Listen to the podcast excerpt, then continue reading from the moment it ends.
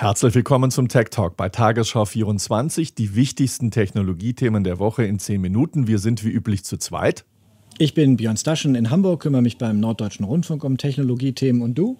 Ich bin Markus Schuler, ARD-Korrespondent in San Francisco und im Silicon Valley. Zurzeit, Björn, hat man den Eindruck, als ob jeder an einer Corona-App baut.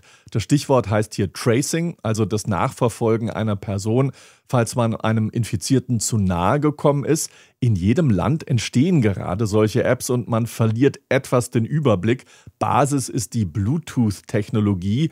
Unsere Handys sollen über Bluetooth feststellen, in wessen Nähe sie unterwegs waren. Und wenn dann jemand positiv getestet wird, werden alle Handys, die nahe bei waren, alarmiert.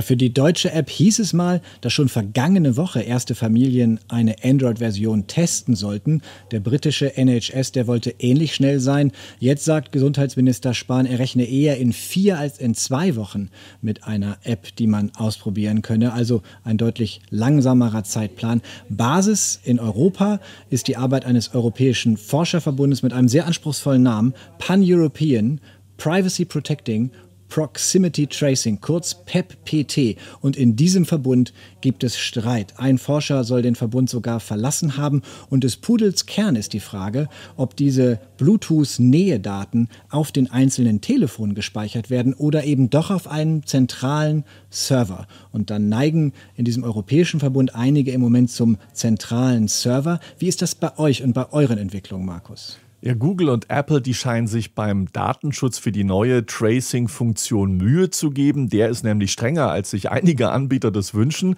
Die neue Funktion soll übrigens ab Mai in die Betriebssysteme von Android und Apple einfließen. Darauf können dann die App-Anbieter aufsetzen. Heißt, Google und Apple bauen keine App selbst, sondern stellen die Schnittstellen dafür zur Verfügung. Es gibt aber zwei wichtige Auflagen. Eine Datenbank darf nicht zentral geführt werden. Das ist ein großer Unterschied zu Europa. Die Daten dürfen nur lokal auf dem Handy verarbeitet werden und die neue Funktion darf nur von Gesundheitsbehörden genutzt werden die müssen sich bei Google und Apple dafür freischalten lassen. Interessant, dass die Silicon Valley-Konzerne eher auf die dezentrale Lösung setzen, also die vermeintlich datenschützende, während hier in Europa doch einige Forscher der zentralen Lösung zuneigen. Auch bei einem anderen Thema, ein anderer US-Konzern scheint schneller zu sein als mancher Staat.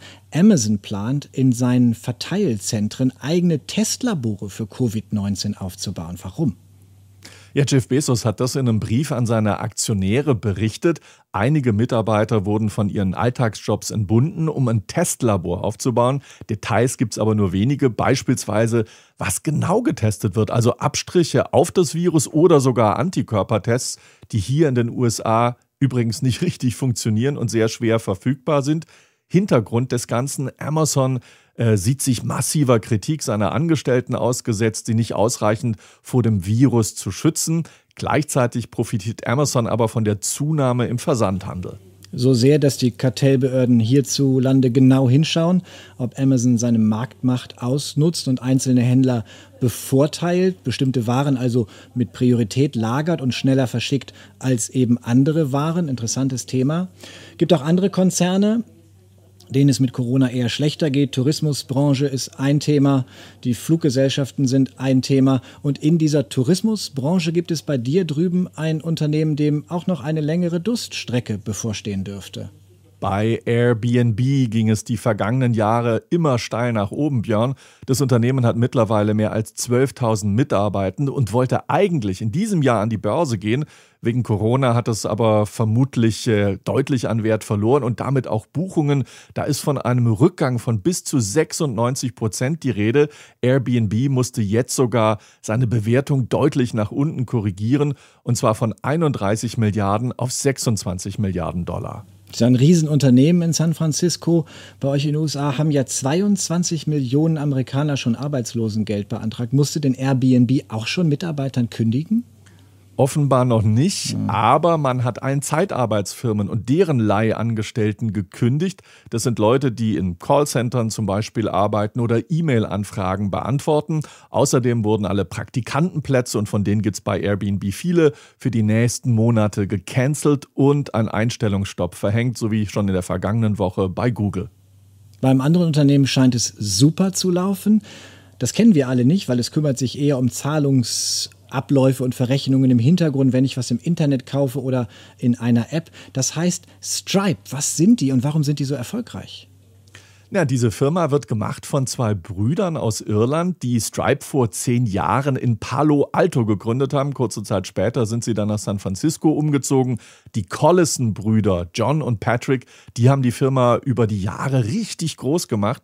Sie sind vor allem bei Entwicklern beliebt, die Zahlungsdienste in Webseiten oder in Apps einbauen. Da bietet Stripe sehr gute Schnittstellen an. Kein Wunder, dass sie jetzt sogar mehr wert sind als Airbnb, nämlich, halte dich fest, Unicorn-Größe 36 Milliarden Dollar. Ja, man munkelt hier, die einen sagen, das wertvollste Startup im Silicon Valley im Moment. Sind Sie das denn trotz oder wegen der Krise oder völlig unbeschadet von Corona? Der Erfolg ist kontinuierlich, würde ich sagen. Und das hat äh, nicht so viel mit Corona zu tun. Aber natürlich wird jetzt mehr online eingekauft. Und das merkt man dann auch bei so Unternehmen wie Stripe, die übrigens jetzt 2000 Mitarbeiter haben. Ich habe mal einen der Gründer getroffen, John Collison, der jüngere der beiden Brüder. Das war vor fünf Jahren. Damals hatte Stripe nur ein paar hundert Mitarbeiter. John Collison ist ein super bescheidener und ganz kluger Kopf. Er und sein Bruder die haben schon als Kinder mit dem Programmieren angefangen. Wegen der Corona-Krise dürfte sich der Börsengang aber wohl auf das nächste Jahr jetzt verschieben. Bezahlen, wichtiges, spannendes Thema für viele Unternehmen. Auch Facebook wollte da ja eifrig mitmischen mit einer eigenen Kryptowährung, der Libra.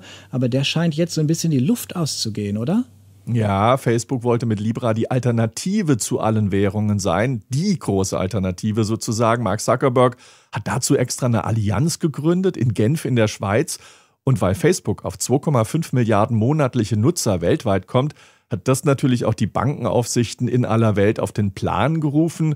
Der Vorwurf, Facebook würde mit Libra Finanzregulierung umgehen. Und nun scheint es so, als würde Facebook eher auf lokale Währungen setzen. So macht es ja auch PayPal. Die haben den Dollar im Hintergrund für Verrechnungen. Es scheint so, als sei die Libra Libra nicht ganz tot, als werde sie vor allem für Verrechnungen im Hintergrund benutzt. Aber die große Kryptowerbung, die die Finanzwelt rettet, die wird es wohl nicht mehr sein. Sag mal, Björn, äh, was ist eigentlich bei euch in Deutschland und bei dir mit äh, Videochat-Lösungen? Welche setzt du gerade ein? Bist du immer noch bei Zoom oder bist du schon gewechselt? Wir nutzen ja selber hier für diesen Chat-Zoom, damit wir uns hören. Und in Deutschland ist populär noch immer die eine App, nämlich Zoom. Ein Unternehmen, das äh, im ganzen Zoom-Hype untergegangen ist die vergangenen Tage. Das ist Blue Jeans, ist auch kein Wunder. Es ist nämlich nur für Geschäftskunden gemacht. Angeblich sind es derzeit rund 12.000 Firmen, die dafür zahlen. Und diese Firma aus San Jose im Silicon Valley, die ist jetzt an, an einen der größten Mobilfunker in den USA an Verizon verkauft worden.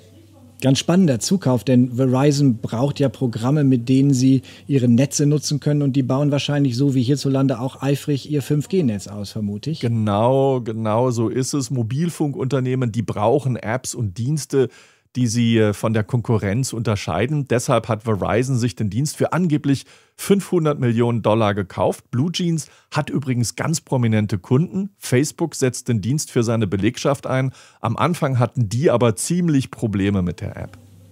Auf Digitaldeutsch sagt man ausrollen. Auch Facebook rollt gerade eine neue App auf, nämlich für den Gaming-Markt. Zuerst für Android-Smartphones, dann für andere. Was haben die vor? Naja, Facebook versucht da an goldene Zeiten anzuknüpfen. Du erinnerst dich vielleicht vor fast zehn Jahren, da war Farmville-Zocken bei Facebook sehr beliebt. Jetzt will das soziale oh ja. Netzwerk etwas machen, was äh, bisher nur mit viel Frickelei ähm, funktioniert hat. Die Rede ist vom Gamen auf dem Handy und dem gleichzeitigen Streamen. Ganz interessant, denn die sind ja die Tage in Corona, in denen viele Menschen spielen. Also gutes Timing für die App, mit der man eben nicht nur gucken können soll, wie andere spielen, sondern man soll vom Handy direkt sein Spiel streamen können. Anders als beim Platzhirschen Twitch, der ja Amazon gehört, der das größte, der größte Anbieter äh, dieses Spiele-Streamings ist, da ist es ziemlich kompliziert, vom Handy aus zu streamen. Und genau in diese Lücke stößt jetzt Facebook. In den USA wird übrigens im November ein neuer Präsident gewählt. Donald Trump macht zurzeit jeden Tag Wahlkampf und missbraucht dazu das White House Briefing, die tägliche Pressekonferenz im Weißen Haus zur Corona-Krise. Einziger Gegenkandidat ist Joe Biden, Vizepräsident damals unter Barack Obama, doch der scheint sich im Wahlkampf zumindest digital ein bisschen schwer zu tun. Oh Mann, Joe, möchte man sagen. Wie jeder Kandidat betreibt Biden auf YouTube einen Videokanal und er kommt nur auf 41.000 Abonnenten. Wenn das so weitergeht, dann schwant mir für November Schlimmes. Da haben wir ja bald mehr. Wie kommt das denn? Warum ist der so schlecht? Naja, zu wenig Erfahrung im digitalen Wahlkampf, würde Keine ich sagen. Berater? Man kann nur hoffen, ja, man kann nur hoffen, dass sich äh, dass die kommenden Wochen bessert. Das war unser Tech Talk für heute. Die 10 Minuten sind um, Markus. Und bis zum nächsten Mal am kommenden Dienstag.